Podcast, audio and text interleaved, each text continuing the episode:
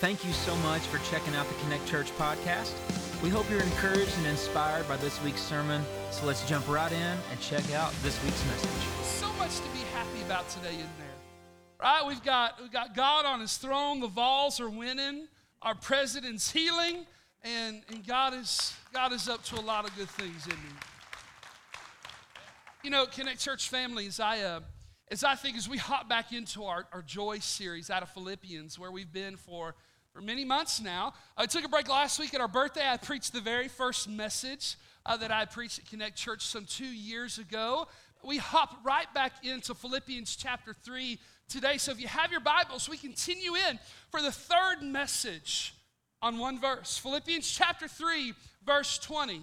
Our citizenship is in heaven, and we eagerly await a Savior from there. You know what? There's one phrase that I hear that when I hear one of my buddies say it, or I hear somebody else say it, here's what I think to myself this is not going to end well.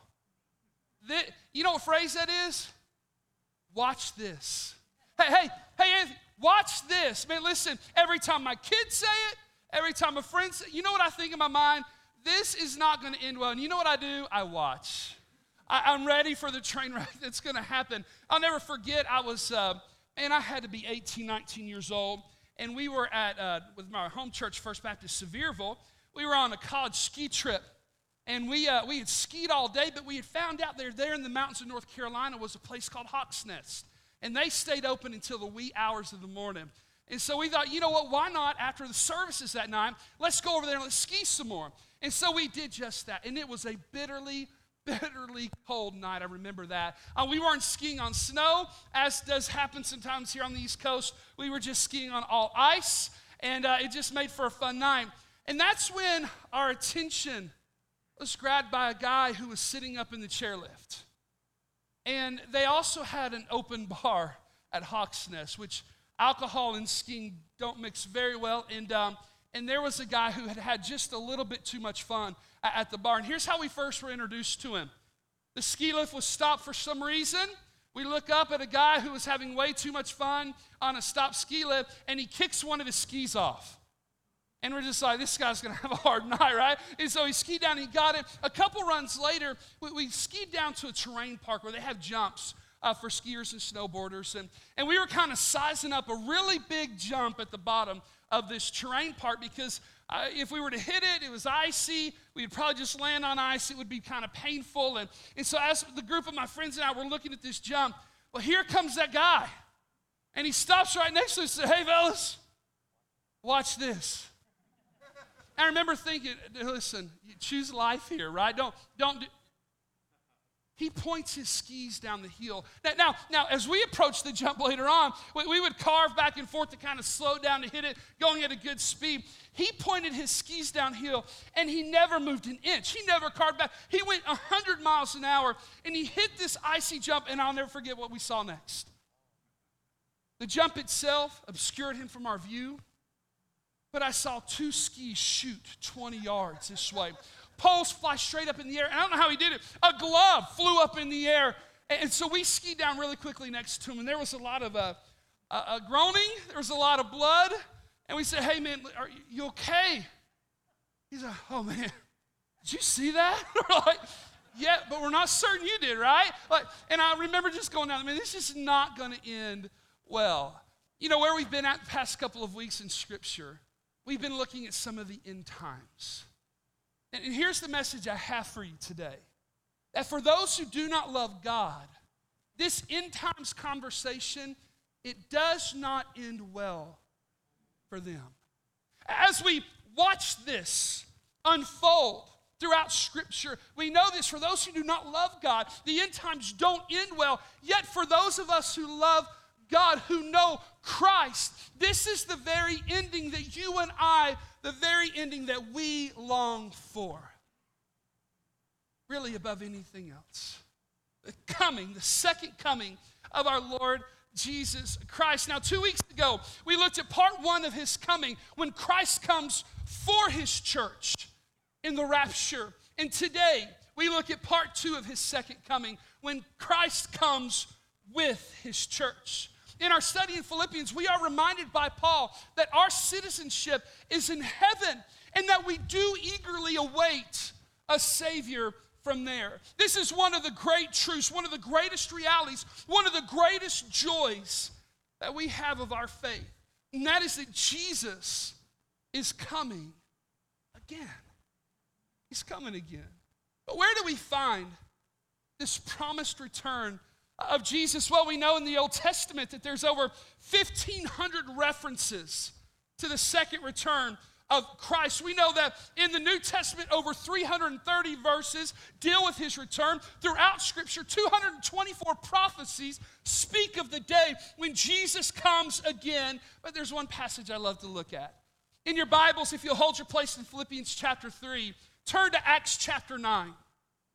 And we begin to see something pretty incredible unfold. Now, let me frame it up for you. Jesus has already died upon the cross rose again, emptied that grave three days later, and has spent 40 days with his disciples, walking with them, eating with them, teaching them.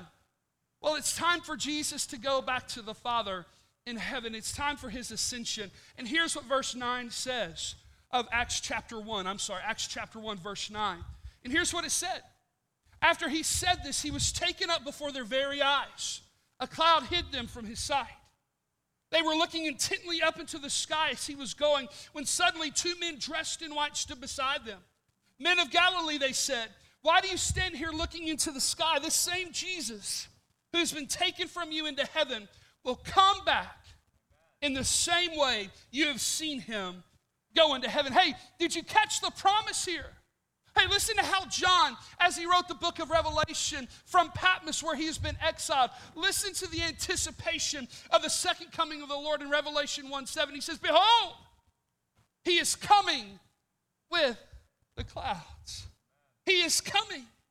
But as we take a look at part two of Jesus' second coming, when Christ comes with his church, we need to be reminded of what takes place just before Jesus' physical return. We must take a cursory, a, a brief glimpse into the time of tribulation and great tribulation. But a quick warning today's message is nowhere near an exhaustive look into the tribulation time that is to come. Nowhere near can we, can we accomplish that together today. There will be a time where we will preach verse by verse through the book of Revelation, but that's not today because here's our hope. You ready? It's for us to garner together even more hope, even more faith, even more anticipation for the second coming of Jesus. Now, I want us to remind us something, church. Uh, we live in a culture that if you disagree with someone, we, we try to demonize, we try to demean, we try to discredit them. But when it comes to our faith on the essentials, like the truth that Jesus is coming again, we are unified on some of the non essential, some of the exact unfolding of these events of the end time. There is much grace because we know that really godly people have various approaches to how the end times unfold. And so we take a glimpse this morning into a unique time of tribulation. And there's some important things you and I ought to know about this time that has come. Now, one of the first things that we need to know is who won't be there. Who won't be there in this time of great tribulation? And that is the church. The church will not be there in the great tribulation, like we discussed two weeks ago. I love what Adrian Rogers says when he speaks of this time of tribulation. He says this to the church Hey, there's a way out, and it's the way up. It's placing your faith and trust in Jesus today and not waiting until he comes for his church. There's a way out, and it's the way up. We know this about the Great Tribulation period. You ready? It is a time where God pours his wrath out on the earth. But the church, because of Jesus, is no longer subject to wrath. Listen as Paul writes in Romans chapter 8, verse 1 There is therefore now no condemnation for those who are in Christ Jesus. He would write later on in 1 Thessalonians 5 9, For God did not appoint us to wrath, to suffer wrath, but to receive salvation through our Lord Jesus Christ. I love this commentary in Matthew chapter 5. Um, we find verses 13 through 16 that the church, that believers, we are called salt and light. Salt, that great preservative of the ancient world, were called salt and light.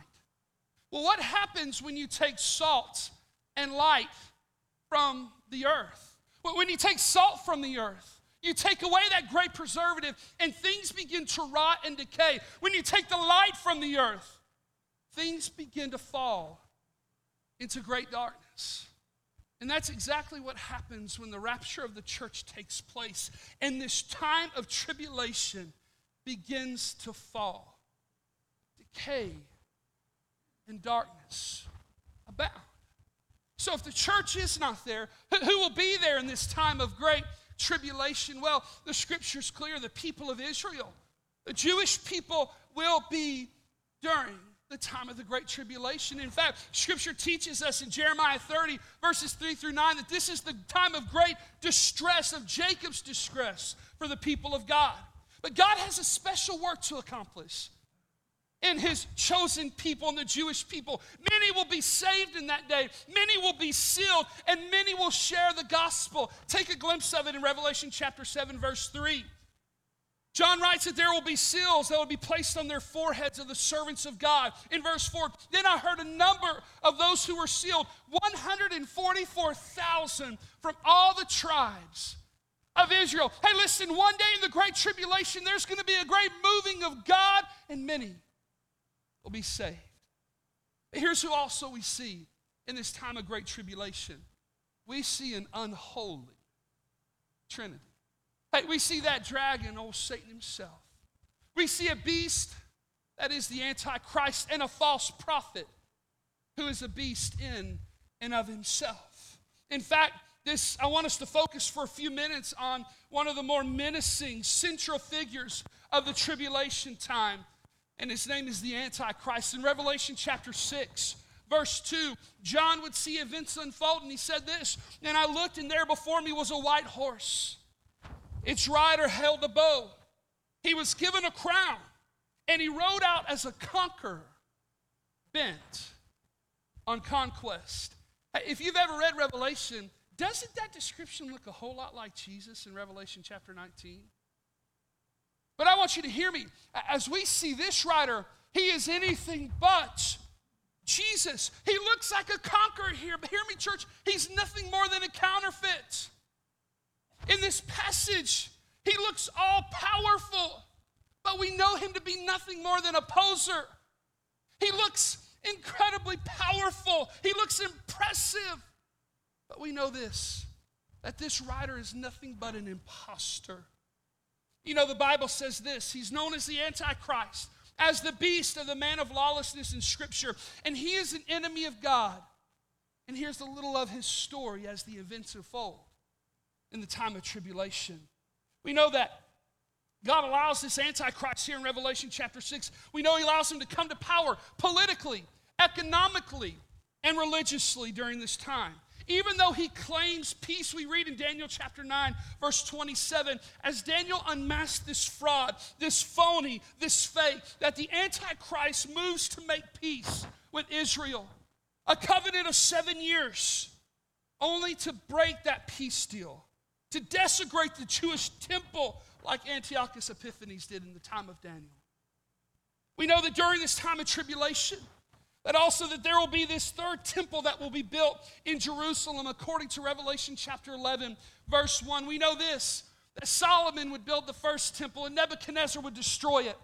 Herod the Great would build the second temple only to be destroyed by the Romans, but there will be a third temple built here in the timing the coming of the Antichrist. And, church, hear me. In this time of tribulation, three and a half years into it, this antichrist as second thessalonians chapter 2 would say he will oppose and exalt himself above every so-called god and object of worship so that he takes a seat in the temple of god displaying himself as being god. Not only did Daniel speak of this in Daniel chapter 9, verse 27, but Jesus pointed to it in Matthew 24, 15 when he said this that you will see the abomination of desolation, which was spoken through Daniel the prophet, standing in the holy place. Hey, church, this singular event on behalf of the Antichrist would usher in the last three and a half years of the tribulation, what is known as the Great Tribulation. The Antichrist will continue to garner more power politically, religiously, and economically. And in fact, in Romans chapter 13, verse 16, we, we see the extent of this power. It says this the Antichrist forced all the people, great and small, rich and poor, free and slave, to receive a mark on their right hands and on their foreheads, so that they could not buy or sell unless they had the mark, which is the name of the beast or the number of its name, which is 666. And people all the time begin to question well, what does that mark of the beast look like? Is it a chip that'll be implanted in our hands? Is it a tattoo that'll be across our, our foreheads? Is it, a, is it a barcode that is placed? And here's, here's my best guess at what that mark is going to. Who put that there? If somebody's getting fired. The A does not stand for Antichrist, right? I, who would do such a terrible thing? Hey, here's the answer. You ready? We don't know. A light-hearted moment in what is a very heavy conversation. And by the way, we're just skimming the surface. We don't know what that mark is, but we know what happens with that mark. What we know the outcome of what takes place, and it doesn't end too well for a lot of people. But here's what we do know the Antichrist will wage war against those who are saved in this time of tribulation, those who profess Christ and refuse to bear the beast's name or his mark. Revelation 13 7. The Bible says it was also given to him the authority to make war with the saints and to overcome them, and authority of every tribe and people and tongue and nation was given him. There's going to be a great time of persecution for those who are saved during this tribulation period. It is also during this unholy reign of the Antichrist, in the great tribulation, that we see God's wrath being poured out. In Revelation 6 and 8, there are seven sealed judgments that are broken, tied to the teachings of Jesus in Matthew 24. Then there are seven trumpet judgments in Revelation 8, 9, and 11, and that are carried out against the world. Then there's seven bowl judgments of God's wrath being poured out in Revelation chapter 15 through 17. It is wrath, and it is the judgment of God that is natural, that is physical, and that is of supernatural proportions. Guys, I want to tell you, it is gut wrenching to read. It is heartbreaking to even ponder. And yet, in all of this, it is God's just answer against evil in this world. One particular bowl that God would pour out sticks out in my mind because in the pouring out of the seventh bowl, God shouts from his temple. And mind you, unlike the Antichrist, he's the one who belongs there. He shouts out from his temple, as the Bible teaches us in Revelation 16 17. It's done. Much like Jesus cried from the cross, it is finished. God cries out from his temple, it is done. It is done. Well, here's what we know happens during this time. This is a picture from Israel. And just a year and a half ago, I had the chance to stand upon a mountainside. And I began to look over the Jezreel Valley, also known as the Valley of Megiddo, also know the home, known as the home of the Battle of Armageddon. Because just as God begins to shout, It is done, the Antichrist and the kings of the earth and their vast armies will move into this valley right here to battle, to fight against, and as if they could, to defeat God Himself. As in the days of the Tower of Babel, how foolish a pursuit. And yet the Bible teaches us they gather together for battle. And what we take a look at now in Scripture in Revelation chapter 19 is one of my greatest descriptions of Jesus in the Bible because it is now with these armies amassed, the Antichrist leading these kings into battle. This is when we begin to see Christ come with his church. And so, in your Bibles, in Revelation chapter 19, starting in verse 11, let's look at how Christ comes with his church. And John writes, Now I saw heaven open And behold, a white horse. And he who sat on him was called faithful and true, and in righteousness he judges and makes wars. Listen to this description. His eyes were like a flame of fire, and on his head were many crowns. He had a name written that no one knew except himself. His clothes, he was clothed with a robe dipped in blood, and his name called the Word of God. And the armies, now catch this, the armies in heaven, clothed in fine linen, were with him white and clean, and they followed him on white horses. Hey, church, by the way, it's us. Hey, that's when we come with Christ at his second coming. But notice how we're dressed. We're not dressed for warfare. You, you know, used to, I thought, man, this is the time we get to lace up the Heineken boots, right? And go with Jesus, and we can lay waste to the evil. But we're not dressed for warfare. We're not wielding a sword as we ride upon our white horses. You know why? Because our job is simply to watch and to witness as Jesus puts an end to this Antichrist, his false prophet. And as Jesus begins to put an end to all that is evil, to the very enemies of God, watch it play out. Now, out of his mouth goes a sharp sword, that with it he should strike the nations, and he himself will rule them with a rod of iron. He himself treads, now listen to the language, the imagery here. He himself treads the winepress of the fierceness of the wrath of Almighty God. And he has on his robe and on his thigh this name written the King of Kings, the Lord of Lords, the King of Kings, and the Lord of Lords. Hey, that is a title the, a title the Antichrist cannot bear. There is no king amassed on this field that day that could hold a light to him. Now, this battle begins to rage on. In church, I want you to hear me. This battle isn't Rocky versus Apollo. It's not Muhammad Ali against Joe Frazier. In fact, this is really no fight at all that takes place here. With great ease, Jesus captures this Antichrist, his cuddle buddy, this false prophet, and he throws them into the lake of fire.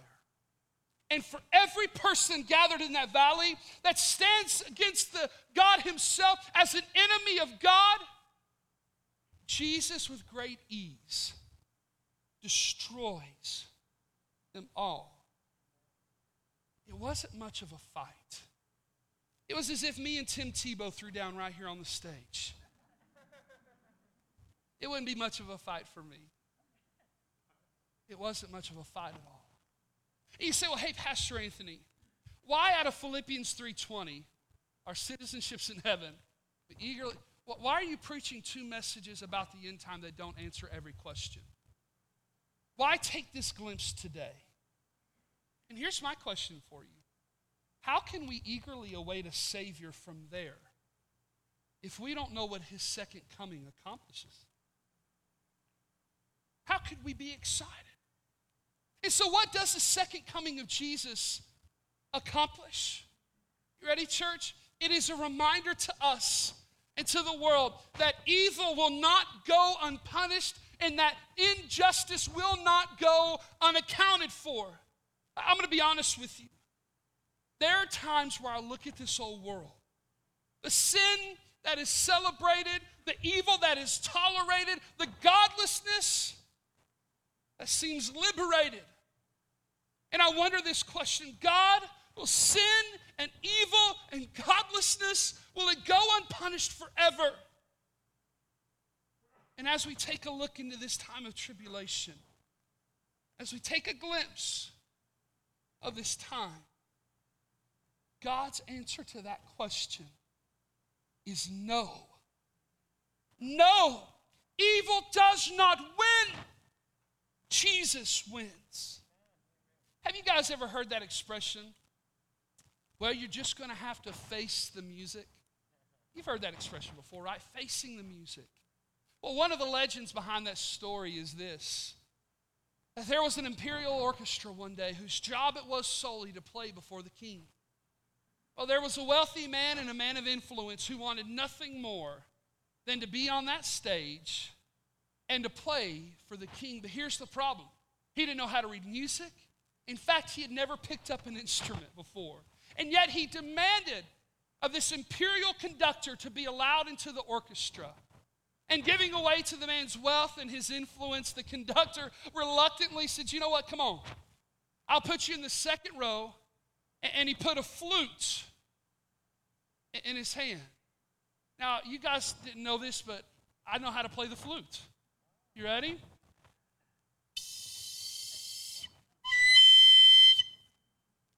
That's about all I got. That's about all he had. And yet, every time the orchestra gathered, he sat in the second row. He lifted up his flute. He moved his fingers.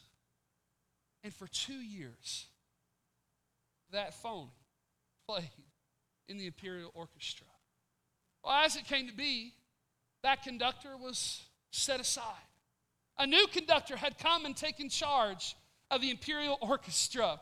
And he had decided that he had heard some things he didn't much care for. And so he would audition every piece, every member of that orchestra, one by one, to gauge their skill level, to see if they were worthy to play in the Imperial Orchestra. As you can imagine, our, our great flute player became pretty worried and upset.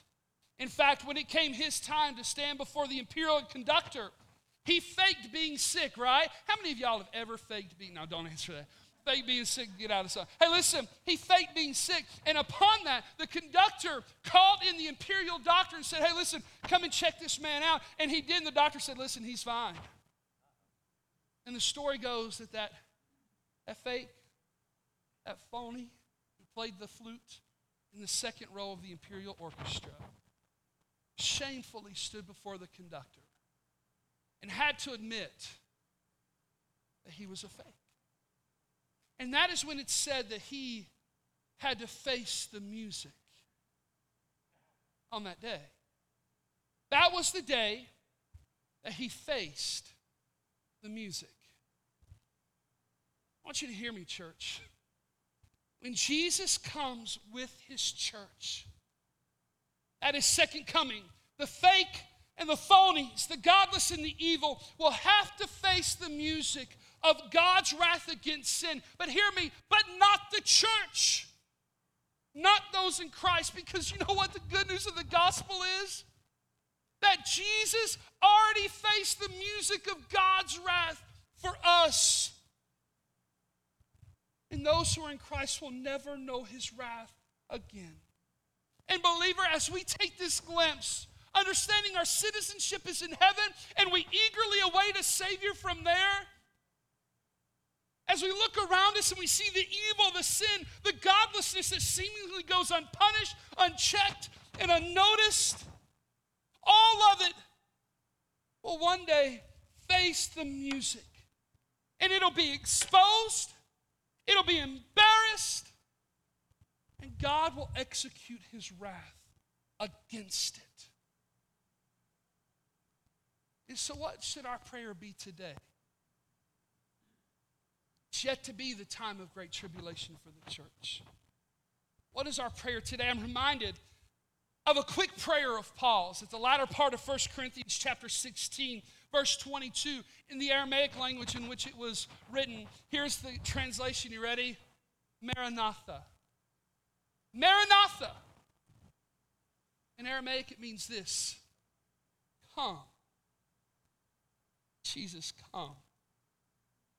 It is a cry from Paul's heart Come, Lord Jesus, come. And you know what, church? That ought to be our prayer.